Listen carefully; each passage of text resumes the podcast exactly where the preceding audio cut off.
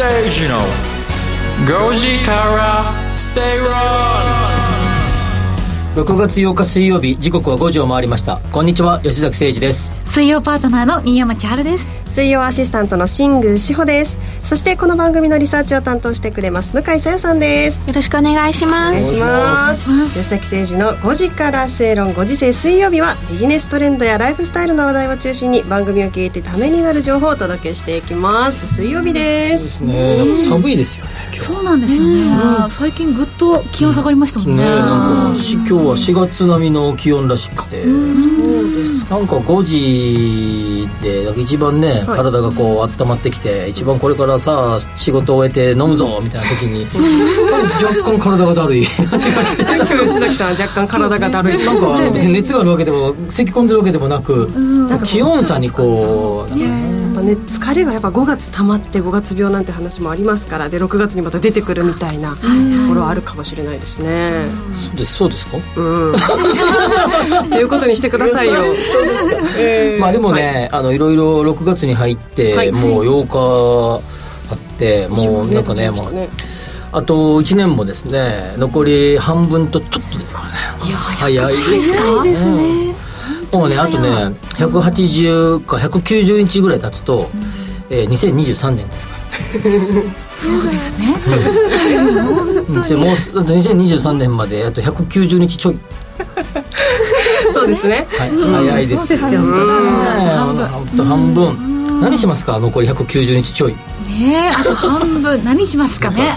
本当ね。過ぎてきますよ。時はすぐに。時はすぐね。すぐ年取っていくからね。先週何したっけなとか覚えてなかったりしますもんねなんなら昨日何食べたかも覚えてないぐらい。そう。本当違うこと。しっかりしなきゃ。しっかりしなきゃね。ね本当にしっかりしていきます。だけどですね、はい。なんかあの、とにかく美味しいものを食べたいなっていつも思いながら過ごして今日昼麻婆豆腐食べたんですけど、なんかすんごい辛くて、あのまあとあまあまああの山椒、あいい。ですね。いやー山椒のランク選べるような感じだったんですけど、えっと、5段階で3にしたんですけど、辛かった。あのなんかあのしびれが。すごかったですね。水飲んでも飲んでもこう口の周りがピリピリしてて。ピリってしてね。はい。まあ、そんな5時2分過ぎましたけどね。今日おだん焼き食べたいんですもんね夜は。そうなんですよ よく知ってますね。本当吉崎さんはすごいですね。通過をしてましたね。おだん焼き食べたいんじゃないかなっていう。すごいもなぎ食べたいなって思ってはい。それを聞いてね奥さんは準備するんじゃないですかいやいや違いますよ。あなた今日はおだん焼きそんなことないですよ。あのスタッフが走買いに走ってくれるかもしれないなという期待を込めてこれねあの聞き逃した方には先週はオープニングで新発売のスタバのメロン味のやつが飲みたいと新山さんがそうなんです。よ気言ったら。になってるんですよ飲みたいって言ってあそうですね。気になってるんです気になってる。って言ったそうだおねだりをしてない。ねえ。1日発売だったんでね。ねそうなんですよ。6月4日はモダン焼き発売したしてるかもしれないですよね。してないしてないです。よあの知ってますよスタッフ なんかこのあのラジオ日経の放送のスタジオがある虎ノ門は、はい。あの近くにあのよく屋台えなんかあのワゴン車が止まってるじゃないですかね。ねなんかお好み焼きとかベビーベビーカステラ売ってる。うん。いい匂いしますよね。いい匂いしますよね。あそこにもしかしたらモダン焼き売ってるかもしれない、ね、これから売るかもしれない。そうですよね。今から来るかもしれない。屋台。が今日は売ってなかったそうです。そうですか。変です。あ毎月10日には出てるという情報。そうですかそうですじゃえーあさって金曜日放送ありますね。もう絶対覚えておきましょうね。10日ねお好み焼きということで、い、ろんなものが届く水曜日なのかという感じですけれども。今日はですねゲストの方もお招きしてお届けしていくう時間となっています。皆さんからのメッセージお待ちしております。番組ブログからメッセージをお送りいただけます。そしてツイッターも動いております。うこちらの番組ツイッターはアットマーク RN アンダーバーご時世。皆さんからのつぶやきはハッシュタグご時世をつけてつぶやいてください。お待ちしております。それでは番組進めてまいりましょう。この番組はロボットホームエアトランク東京アセットパートナーズ各社の提供でお送りします。吉崎誠二の5時から正論。ラジオ日経吉崎誠二の5時から正論東京虎ノ門から生放送でお送りしています最初のコーナーはトレンドピックアップ。ビジネスライフスタイルで今話題になっているトピックを取り上げていきます。それでは番組が今回取り上げるトピック向井さんからご紹介いただきます。お願いします。はい。一つ目のキーワードがピークから10分の1に銭湯が激減。です。そうなんです。でこの理由として常連客の高齢化で客数が減ったりとかあと施設の老朽化で高度な設備改修や、えー更新費用もかさむほか経営者の高齢化で廃業や転業が相次ぐっていうことでなんと10分の1になってしまっているそうです、皆さん銭湯とか行きますかね？まあ、なんかジョギングとかした時に、その時にちょうどあそこに銭湯があるなと思いながら行って、なんかこうちっちゃいリュック背負って、えートレラン用のこう、はいはい。背負ってその中にえー着替えの、えー下着を入れて、走る時はたまにありますけど、まあうん使わないねあんまりね。なかなか。うん。確かにコロナとかもあったからそれも原因で減ってるのかなって思い新山さんとか行かれますか？私もねあの行きますね。釣りするので、うん。釣りした後とかにちょっと綺麗にしたいなと思って、まあ、でもスーパー銭湯になるのかな。銭湯ってよりは。そうですね。うんうんうんなんかこう健康ランドみたいなスーパー銭湯とかは公衆浴場法の分類ではいわゆる町の銭湯とは異なるみたいでなるほど。スーパー銭湯とか今こうさサ活サウナ活動とかのブームがあったりとかして、こうなんだよ綺麗にしたりしたデデザイナーズ銭湯みたいなものも新しく出てきていたりするんですけれども、じゃあいわゆるこう街に根付いてるこう地元の方々が行くような銭湯っていうのがやっぱり減ってしまってるみたいです。そうなんですよね。まあ、あの今新山さんは釣り、えー吉崎さんはランニングっていう話もありましたけどこういう何か別の活動と合わせて銭湯を利用するっていう方法もあるみたいでランステ代わりに使えたりとか、うん。まあ、釣りは分からないんですけれどもそういう釣り場の近くにあったりっていう銭湯も、まあ、そういう使い方もありかもしれないですよね。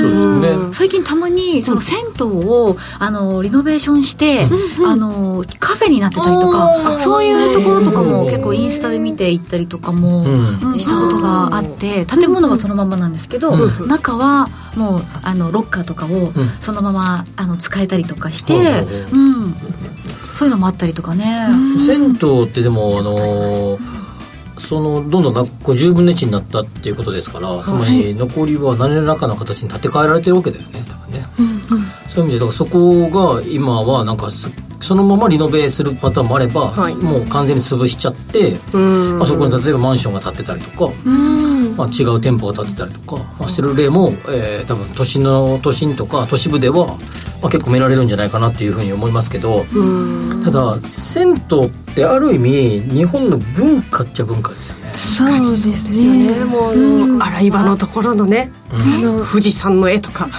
力強いね。ね。あとオッケーのケロリンとか。ケロリンですよね。あの黄色のね。もう風呂上がりに飲むあのー牛乳とかね。あの瓶ね。瓶ね。キャップはキャップがなかなか開きづらいね。あれね。ああいうやつとかも含めて、まあ、銭湯文化みたいのがあって、まあ、そのその時間を楽しむっていう使い方を、えーこれまでしてきたし多分そこでいろんなあのご近所の仲間たちとかとああでもないこうでもないっていう話を、まあ、する場所でもあったと思うんですけど、まあ、なかなかね今ね僕もあ何個か先ほど言った言ったようにランニングの帰りに寄るところがあるんですけど、はい。まあ、あの老朽化は明らかに進んでるなと思いますね。なんかあのロッカーの鍵鍵がなえーこうロッカーが20個ぐらいあったら、5個ぐらい鍵が壊れていて使えませんってなって直してくれよと思うんですけど直ってないようなやつが。あってあとドライヤーもなんかあの1個は壊れててあとのドライヤーはむ昔ながら10円とか入れなきゃいけなくて20円とか。ああ途中で切れちゃったりとかしてねあ僕そんな髪の毛めっちゃ長くないんで1回分でいいんですよ。女性はなかなか大変かも途中で切れちゃって半乾きであ半径10円うん10円あるんだったら帰ろうかなっていう。ことかね 小銭がないと。小銭持ち歩かないじゃないですか。確かに。なんかそういうちょっとなんかあのもう少しこういろんな利便性がね良くなれば文化としてそこの文化に触れたいっていう思いはあると思うので、まあ、そういうところもあのやっていただければねもっといけるんじゃないかなと思います、そうですね。私あの香川県の直島に行った時に、うん。めちゃくちゃ好きになった銭湯があって毎日行ったところがあって、うん。直島銭湯っていうんですけど、銭湯そう銭湯の中が全部アートで、そうで銭湯の中に大きな象の置物があったりとかああさすが直島。そうそうなので湯船の中も全部こう入りながらアートに触れ合って下のそのあのタイルのところがうん。ちょっとねあのい一枚一枚が違う絵が描かれてたりとかして本当におしゃれだったんですよ。ん。そこは毎日通いたくなるようなうん。こう新しいこう銭湯っていうのもどんどんできてほしいなっていうのもうん。思いますね。うん。この銭湯だから行きたいとか。ね。うん。そうですね。なんか昔ながらが守られるその文化が守られるのもいいし、でも新しくどんどん変えていったりとか、うん。トレンド取り入れたりとかね。していったものもいいのかな。そうですよね、そういうブームとかねトレンドをいかに取り入れたものを作っていくか、ちなみにここ虎ノ門は港区ですけれども、港区には現在4軒銭湯がありまして、え。ー、とあと私はですね主に中央区とか取材してるんですけど10およそ10軒10軒弱ぐらいうん。銀座にも銭湯があったりとか。実はする銀座に。でそれはあのそういうなんですかねコントラストが面白かったりもするかもしれないですよね。めちゃくちゃ高い銀座価格の銭湯とかなんですか？公衆浴場だからあれですよね。値段決まってますよね。あなるほど。そっか。そうそうなんです。入力料金が物価統制令の対象で、はい。もう各都道府県で決められてるんです料金の上限が。へでー一番高いのが神奈川県大阪府の490円。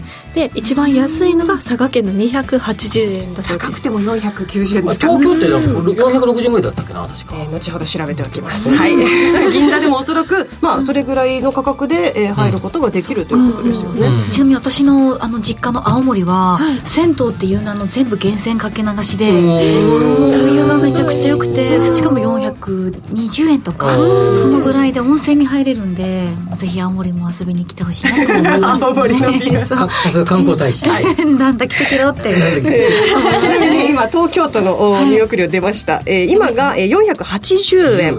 夏にちょっと値上げをしてしまうらしくて、まあ、500円になる、まあ、これはねいろんな、ね、事情もあるかなというふうに思いますが皆様街の銭湯を使ってみてはいかがでしょうかさあそれでは向井さん続いての話題に行きましょうか。続いては。続いてがエンジョイ車中泊です。言い方が可愛い。はい。で車中泊って皆さんしたことある方いますか？うん。私ないです。私もないですっていう方に、えっと、日産自動車と茨城県の高萩市が協定を結んでゴールデンウィークの期間を中心に車中泊の実証実験を行いました。っていうのもこう高萩市がまずアウトドアの街高萩っていう風にこう認知を拡大したいっていう思いがあったのとあと日産キャラバンのレジャーユースのイメージを拡大したいっていう両者のニーズがマッチしてこのような企画が行われたということです。で、内容としてが1泊2日の実証実験となっていてこう車中泊用のキャラバンの利用料金と夕食朝食の2食分の食材。で海山川などのアアウトドアアクティビティが含まれて参加費用が1人6000円っていう。これが限定10組の募集に対して1800人以上の1800組以上の応募があったみたいですごい大人気になってました。それやってみたいなとか思いますかね？彼氏と車中泊しようぜとかって言われたらじゃあいいねみたいな感じで行かれる感じですか？向井さんだったらどあうですか？ーちょっと今考えてみますね。今やってみたいなって言ったじゃないですか今キャンプしようぜとかあるんですけど車中泊って言ったらななんでなんで？ってなりますね。って言うよね ねそうですよね。車中泊しようぜって急に誘われてもね。車中泊ですか？いやだったらあのおしゃれなホテル取ってよみたいな感じにならないですか？でこうやっぱりキャンプとかそういうアウグランピングとかアウトドアが流行ってたらこのまま行くと車中泊しようぜになるかもしれないですね。なそうなんですうん。ねどこに止めるんですか？車は。これが、うん。こう高萩市内に点在するこう普段じゃ立ち入れられない特別な車中泊スポットっていうところがもう、たいにあってそこに滞在するみたいです。要はさキャンピングカーなんじゃないの？まさにはいそんな感じうんですこのキャラバンマルチヘッドっていう日産の車がこう後ろの普通は荷物を置くところにベッドを敷くベッドを設置することができてそこで寝るみたいな。うん。普段今はこう椅子とか机とかになって中でご飯食べたりもできるみたいです、ちょっとなんか少人数で行うロケ車みたいな感じでうん確かに確かに。ねうん。ロケロケじゃない少人数で最近でもねキャンピングカーがこうちっちゃくなったような感じかなっていう感じがしますけれども。うん。結構ハイエースとかも今結構値上がりしてて人気そうなんですハイエース人気らしいですね。そうなんですよね。そのキャンプする、ね、方の需要も高まってて、うん。ワークマンとかもワークマン女子っていうぐらい、ねすごい人気だったりしてるんでそういうニーズとかもね多いから、ちょっと車をね改装して、ちょっとベッドを置いてみたりとか、まあ、非日常の体験を味わいたいっていうことだと思うんですけど、その多分こういうのって、まあ、あの車の新しい利用の仕方の提案だと思うんですよね、うん。そうですね。このあの元となっている車日産キャラバン1973年に発売している車、まあ、日産を代表するまあ商用のバンですよね、うん。これが、まあ、アウトドア需要の高まりを受けて折りたたみ型のベッドを搭載したこうマイナーチェンジというね。なるほど。うんなんか弁当とか宅配してそうな。あの車の見た目はね今写真見てるんですけど、ね。そうそうそう、まあいわゆるババン。バンですよねバン。ね。私結構 YouTube とか見るんですよね。このバンのタイプをうんうんこうベッドにしたりとか、で自分もテーブルつけちゃいましたね車の後ろに、えー。そうジープ乗ってるんですけど、はい。後ろにカフェっぽくあのなったら山中湖とかこう河口湖とか釣り行った時とかうんうん。にちょっと一杯コーヒー飲むのに贅沢な空間にならないかなと思って、はい DIY の番組で トランク開けたらテーブル出てくるんですよ。椅はい子も積んでて。へー。もうまさにこういう感覚にあうん。のうん。自分で感化されて、うん。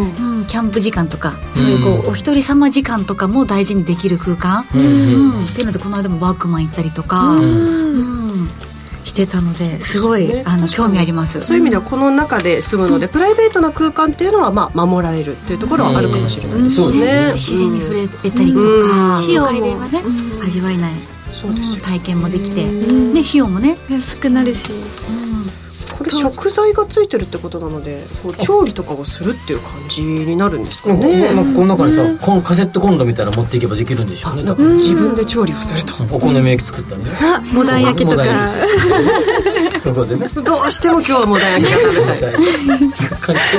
でもジュージュしてね。いいかもしれない。このラバンの中にソースの焦げた匂いが充満してる感じその香りを嗅ぎながら寝るんですよ。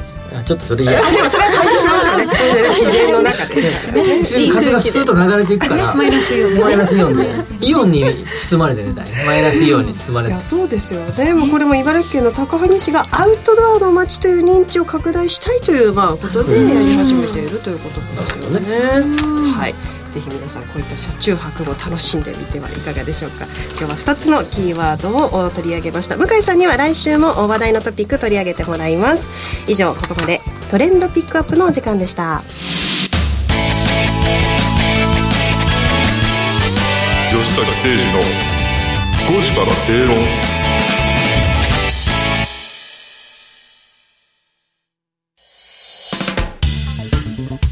お聞きの放送はラジオ日経です。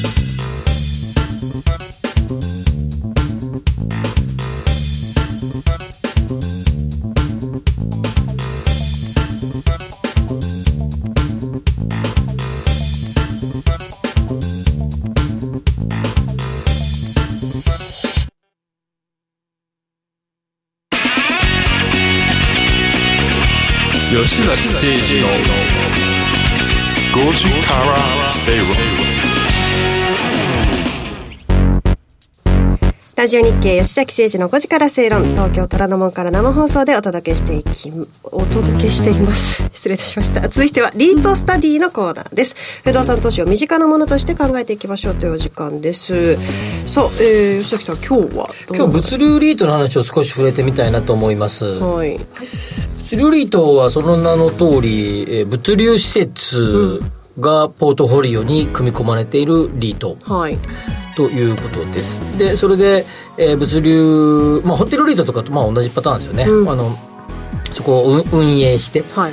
えーテナントさんから、うんうんえー物流倉庫を使うテナントさんから賃料をいただき、はい。その賃料が、えー配当分配金の原資になるとうん。いうタイプですよね。はい。はい、それで、まあ、あのご存知の通りコロナ禍で、えー通販があネット通販が拡大したのでものすごく期待値が上がって物流リートは、えー2020年の、はい。えー途中ぐらいからですね、えーすごい勢いよく上がっていったという背景があります。まあコロナの中では勝ち組銘柄と言っていいようなことですよね。ホテル銘柄とかが逆に下がったうん。のとは反対的に、あ対照的にはいえー物流リートは上がっていったということになります、でその物流リートがここに来てですね若干ですねこう下げ基調に入ってきていると、うん。これがですね私も見てるんですがに、えー6月3日の日経新聞の朝刊の記事でもあった通りということですよね。そうです、ん。でこのうん物流リートが、えー価格調整局面に入っているんだけど、はい。このコロナ禍で急成長した株が、えーこれはリートに限らずですね株が、えー一服しているっていうのがですね、うん。まあ、他の株式市場でも似たようなことが言言えていて、はい。例えばまあ最近すごく、えー一般化してきたズームあとかですね。2020年の1月は66ドルが、えーピーク時で、えー2020年10月16日が559ドル。で、えー昨日アメリカのやつで昨日で、はいえー115ドルということで、えーピークから見ればこう4分の1ぐらいかになっているということです。まあ、日本の株式市場の中でも、えーコロナ銘柄と呼ばれたすごく急成長した銘柄が、はい。えーコロナ前の価格よりも大きく下げている銘柄もあって、コロナ前の価格よりも大きく下げる、はい。ある銘柄、まあ、これちょっとネガティブな話の銘柄あれですけど、はい。まあえーある銘柄は、えーピークまでにえーコロナ前から見て約2.5倍ぐらいに上がり、で現在はコロナ前のよりか低い水準になっているというような感じで、まあ、株式においても、えー PER が100倍を超えるような、まあ、期待値がすごく高いような銘柄がここに来て価格調整局面に来ていると。で一方であ同じように物流リートもまあ似たような状況にあって、はい。物流リート、えーのフォーカス指数っていうのがあって、はい。あの当初リート物流フォーカスっていうのがあってそれを見ているとですね、えー2021年の12月に、えー1265ポイントだったのが1120ポイント前後まで下がってきていて同じ時期全リートの平均を取った、平均というかあの重加算平均を取った、はいえーもので見ると2050ポイントが2000ポイント前後ってことですからわずかしか下げていないにもかかわらずこちらを大きく下げている10%ぐらい下げているとはい。いうことになります。で現在物流リートは、はい。えー全62銘柄のうち9銘柄。まあ、物流リートと呼ばれる銘柄が9銘柄、はい。でまあ、14.5%が、えー物流リートの銘柄になりますで、えー利回りは、えーいえー昨日の時点、はい。昨日の終わりの時点で、えー分配金利回りは低いので2.8%高いので3.46%ということですので、まあ、全体の平均が3.6%ということを考えれば、まあ、ちょい低め。ちょっと低めですね。若干低めっていうような感じ、はホテルレートとかもっと低いやつありますけど、まあ、はい。若干低めの利回りになっています、で前はここで、えーっと3回目ぐらいあ4回目ぐらいか。でお話をしたナブ倍率っていうのがあり,、ありますい、が、はい。まあこれは鑑定評価価格に対する、えー時価総額をみ、えー割り戻したものですが1.2 1.12倍のものから1.38倍っていうのものもものまであって、ホテルリートなんかでいうと 0, 0点台も結構ありますので1割ってる銘柄は物流リートではなしということです、はい。で物流リートの中で、えーすごく、えーと大きな銘柄が日本プロロジックスリートということで、はい。3283ですねコードは。はい。時価総額はざくっと9359億円で全リート62リートある中で J リートの中で全体の中で2番目にでっかいリートが物流リート、まあ、一番大きいリートはこの間やった日本ビルファンドが一番大きいですけど、それに次ぐ2番目にで大きいリートで物流リートの中だけで見たらもう一つが大きいのが、はい。えー全体でいうと5番目。物流リートの中で2番目が GLP 投資法人3281です。証券コード番号が。281はい。これが7615億円、まあ、約ですね、の時価総額となっててもうどちらもすごく大きな銘柄になってます、で物流施設はここのところですね、まあ、高速道路なんか走ってたら結構立ててますよね。なんか関越道とか走ってたりすると結構バーンすごい広々としたはい。ところありますよね。インターのそばにですねドーンってありますよね。これ何と思ったらなんかこう物流メーカーそうこうそう名前が入ってあるよね、はいあ看板が、うん。ああいうような形で、まあ、結構増えたなっていう印象あると思いますが、まあ、けここ最近の、えー物流倉庫のあ物流施設の増え加減は、まあ、供給を上回ってるんじゃないか。あごめんなさい。あの需給需要を上回ってるんじゃないかというようなふうに言われてるものもあってそれに伴ってですね、えー東京圏つまり首都圏全体の物流施設の空室率は3%を超えるような数字になってきてて 5, えー、5四半期連続で、えー空室率は上昇しています。ちなみに、えー先ほど言ったあのすごく数字が良かった21年の頃を見ると、れ0.2とか 0. 何パーセントの空室率ですから、それから見ればですねかなり空室率が上がってきていると。で当然空室率が上がってくれば、えー賃料の値下げ可能性が出てくると、はい。いうことになります、まあ、そういう意味でえーまあ、そういうのを背景に、まあ、ネガティブな、えー上数字、えー、と価格になってきているということになりますで、まあ、すなんでじゃあそうなってきたのかっていうことですが、まあ、一つは立てすぎっていうのが一個あります。立てすぎではないかっていう懸念。はい。もう一つが、そもそも荷物減ってんじゃねっていう話があって。荷物が減ってるんじゃ一時期あの宅配便が届かないのがありましたよね。なんかあの年末とかにあの全然こう届くあの遅れちゃうみたいな、ね。うん。ありましたね。最近そういうのはあんまりなくてやっぱ荷物がちょっと減ってんじゃねえか議論もあってまあ実際の数字見てないけどって言われてもいてですね、うんうんうん。まあ、この日経新聞とかにも出てますけど、えー宅配会社のコメントなんかでもちょっと減ってるんじゃないかというふうなコメントもあったりしていると、えーいうことです。うん。で、まあ、そういう中で、えーまあえーここで何度か喋ったのホテルリートが上がってきている、一方で上がってきている中で、まあ、これもまさにこれからインバウンド需要が増えてきたりするとホテルが稼働が、えー高まるんじゃないかっていうことで来そうだっていうのということで、まあ、物流リートがすごく高かったので今はそろそろ価格調整局面の雰囲気も出てきたのでここで売って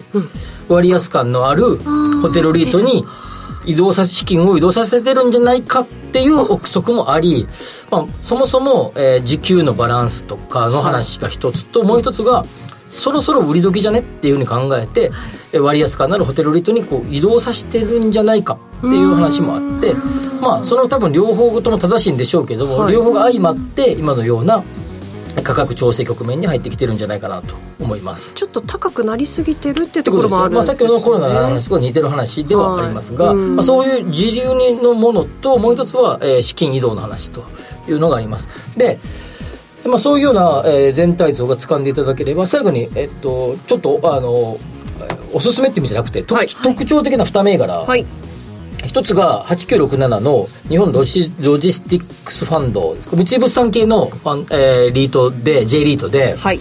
え2005年の5月に上場した、まあ、要はリートの最古参銘柄、うん。最も古い銘柄です、えで2005年ですから当時物流施設がうんのさっき、あっちこっちで見かけたよなみたいな感じがない時代にもう組成されていたえリートでなので結構含み益があるわけですね。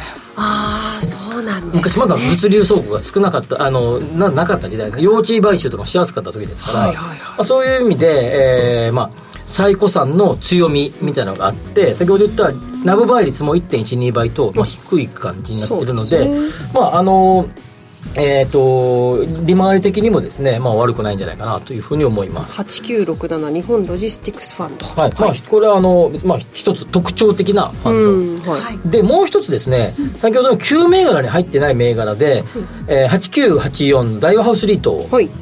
でこれ総合型リートにカテゴライズされているんだけれども、そのうちの約50%強50数パーセントは物流施設ですえで結構、えー先ほど言った道路沿いに、えー大ウス系の、えー物流倉庫立ってるんだけど、まあ、あれがこのリートに入ってることが多いと。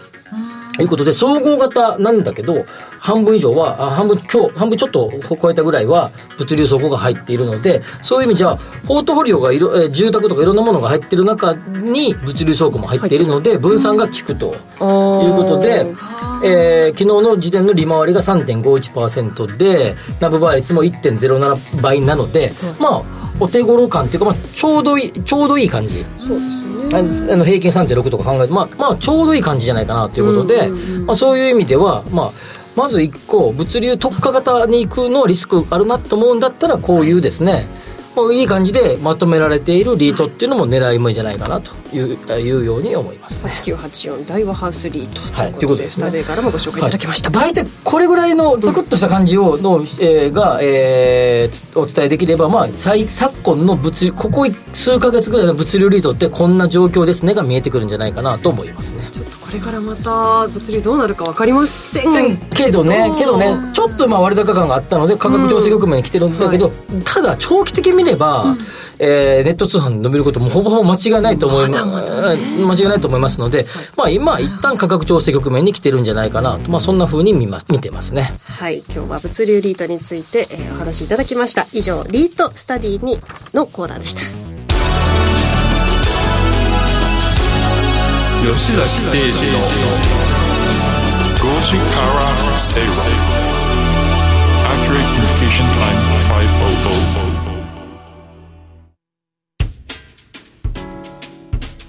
お聞きの放送はラジオ日経です。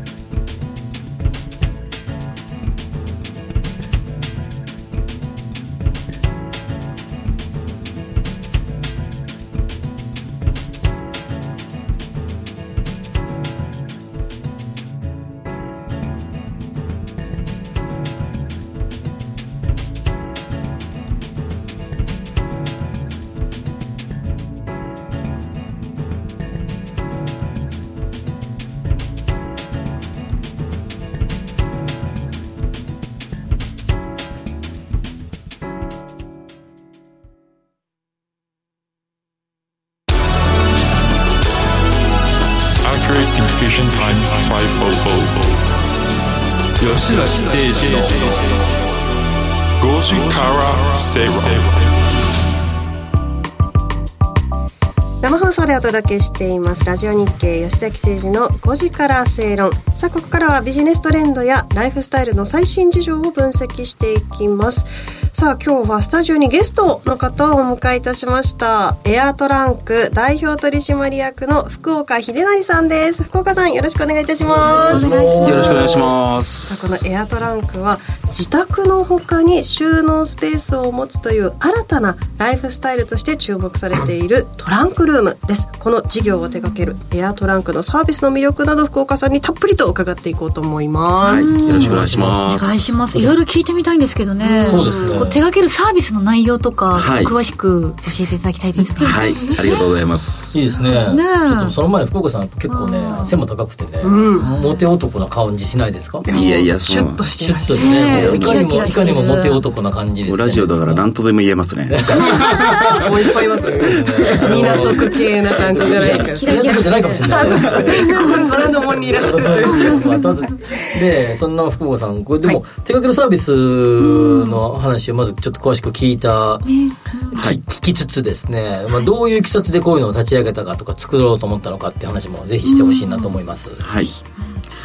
えっと、それではまずあの一般的なあのトランクルームサービス皆さんもなんかあの使ったことなくてもイメージあるかと思うんですけど一般的なトランクルームサービスは自分であの自分の必要なスペースを借りて、うん。で荷物の出し入れも自分でやって、で、えートランクルームに入れた荷物も、まあ、自分で管理をするというのが、まあ、一般的なただただ場所を借りて、えー、全て自分でやるとい。うのが多分一般的なトランクルームのサービスになっています、物流リードと一緒やね、あそうですよね。置き場所倉庫の確保ですそうですね、はい。で先ほどの話ですね、はい。でそれに比べてあのエアトランクの宅配型トランクルームサービスは、えーまあ、例えば家にあるたまにしか使わないものとか、あとはその残しておきたいもの、えーそういったものを、えーわ我々に預けてですね必要な時は、えー無料でえー玄関先まで、まあ、お届けする。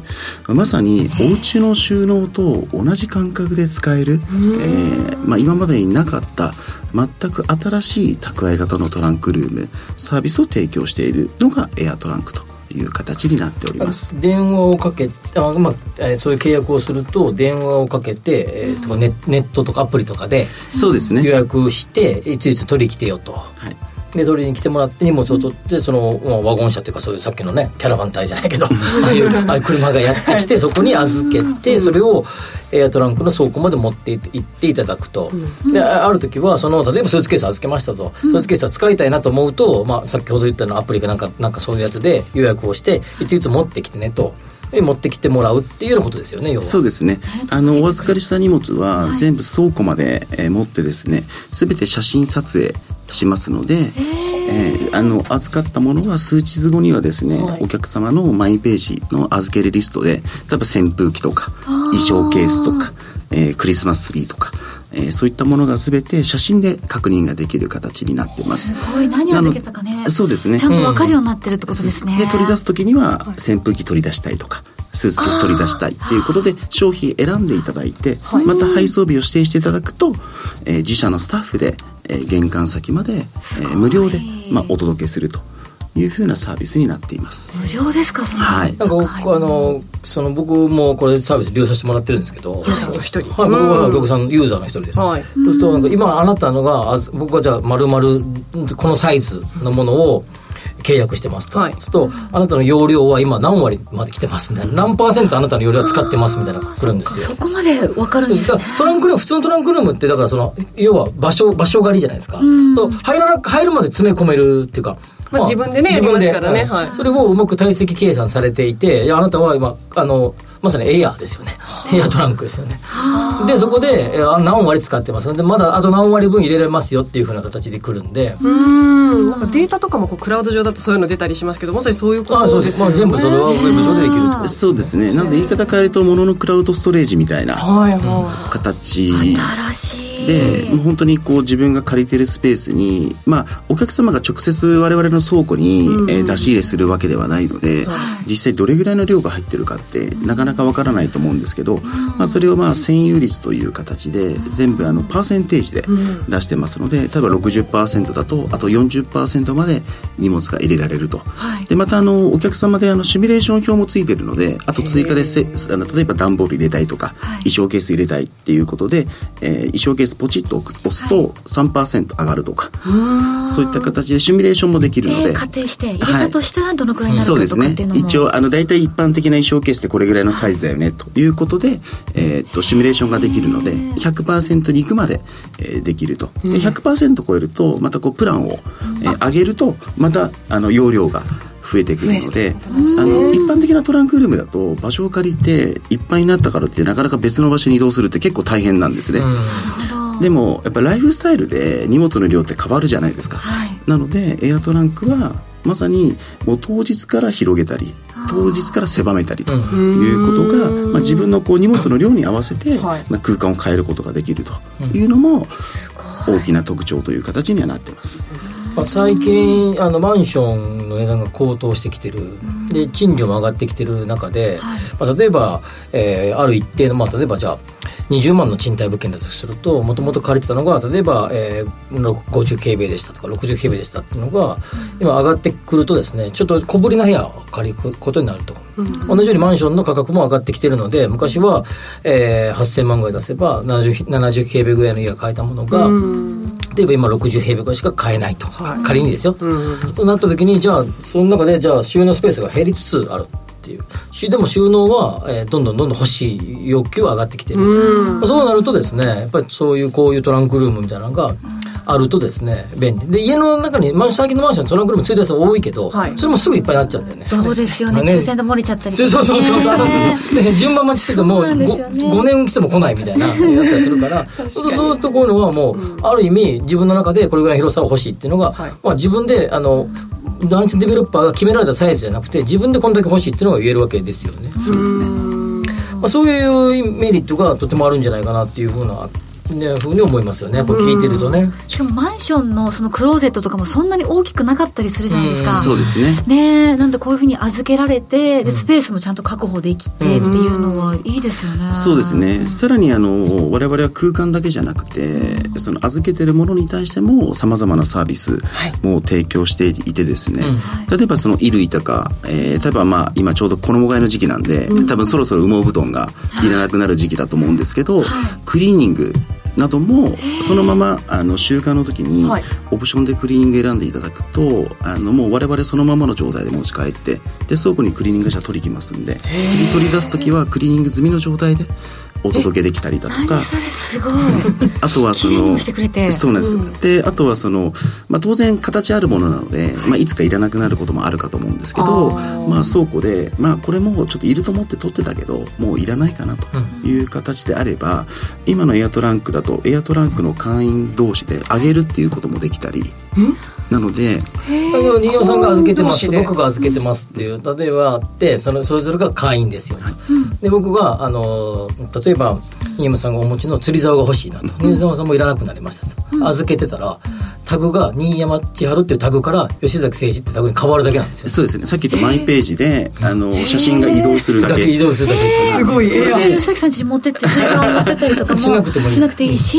そうどうせ預けたまんまなんで なのでそのまま。そうです。なのでまあその今こうサスティナブルな時代にもなってきてるのであのやっぱりこうなんですかね皆さんそういう気持ちはあっても面倒くさいからついついゴミにしちゃうということあるかと思うんですけど、はい。まあ我々は一つでももああのこう無駄にしないような、まあ、形で、まあ、誰かが使ってくれるんだったらどうぞという機能もありますし、まあ、最終的にはそのまま、あのー処分ということもできる機能もありますので、代行サービスがあるということですよね。そうですね。はい。ご処分までしてくれるっていう。そうです。すごい。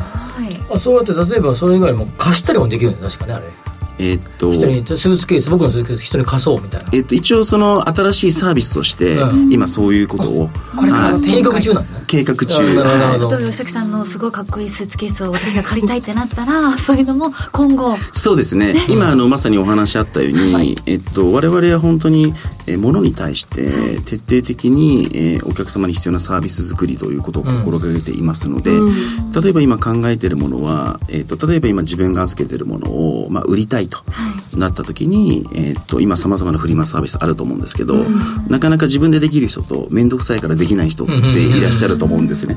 でその面倒くさい方々っていつかそれゴミになっちゃうケースあるんで我々が代行して、えーそのまま、えー出品できる。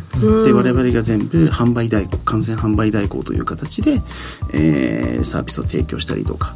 あとは、まあ、なんかさっきは衝動買いで買ってしまって1回しか使わなくなったとか、っていうものも、はい。あの例えば誰かに貸して、えー貸した分の利用料をもらえるような、えー仕組みとかですね。そういったものを今計画中という形です。新しいスタイルですよね。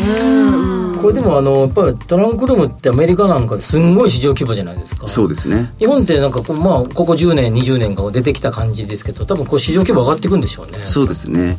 今お話あったようにアメリカだとあのもう桁がちょっとあの大きすぎてイメージつかないと思うんですけど実は4兆円4兆円。市場規模が、はい、ストレージ市場が4兆円あっていわゆる10世帯2世帯は何らかの形でストレージサービスを使っているのがアメリカ。なのでどちらかというと生活の中にこのストレージを借りることが、まあ、どちらかというと一般化されてきているという形です。で日本も、えっと、世界的に見てもアメリカの次に向いている国っていうふうに言われてまして、まあ、それはさっき吉田さんが言ったようにやっぱり居住空間狭かったり、最近ですとあのまさにあのコロナのこの中におけるいわゆるそのテレワークというか在宅勤務増えてるんで、まあ、家の中にこうワーク環境を作らなきゃいけないということで、今まで必要なかったスペースを作ることっていうことも必要になってきてるんで、その分だけ物を片付けなきゃいけないということで、まあ、そういったことで本当に今街中でもトランクルームの看板見る機会増えてきてると思うんですけど、そうねそうね CM とかも結構目にしたりとかそうですね。なので徐々にあの昔から20年以上前からあるサービスなんですけど、まあ、ここに来て、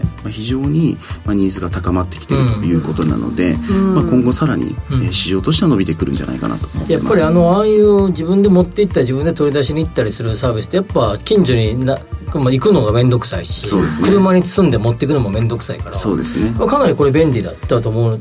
でこれ多分あの宅配型してるとやっぱり、えー、そのエリアみたいなのあるじゃないですか、はい。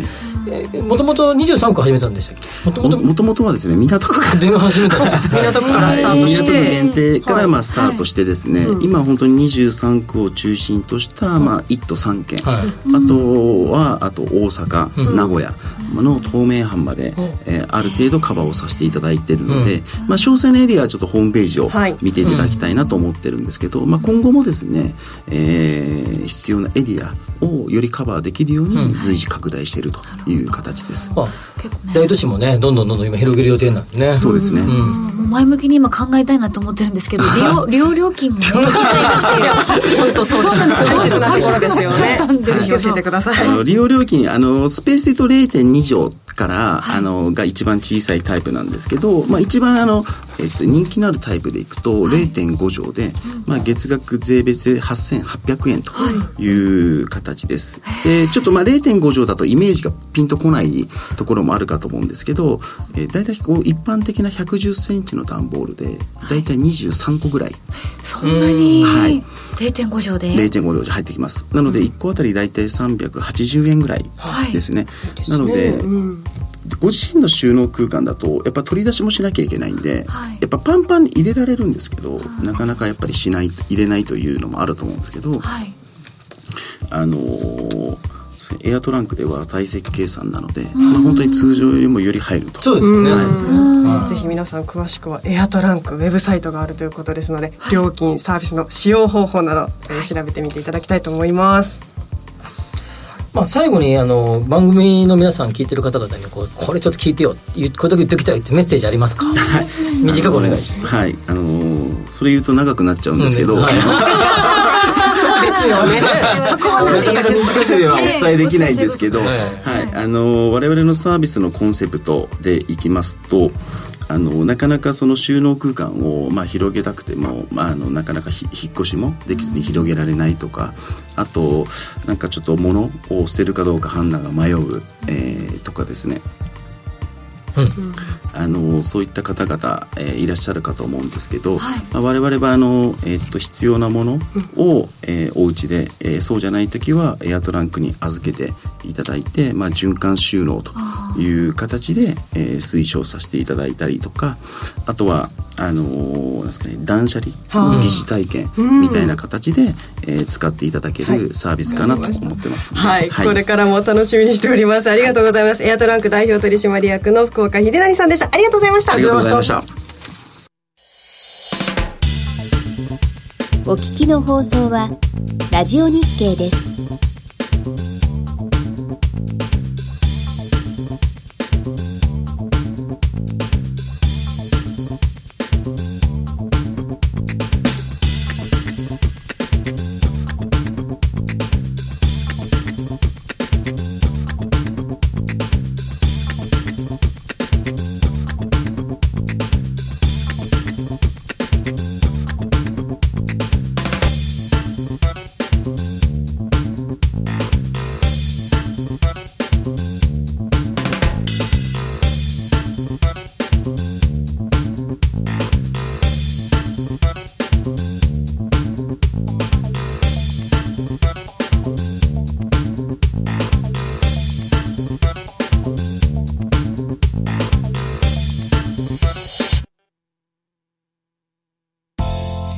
番組はロボットホームエアトランク東京アセットパートナーズ各社の提供でお送りしました。さあここまでのお相手は吉崎誠二と新山千春と新宮志保でした。来週も夕方5時にラジオ日経でお会いしましょう。お会いしましょう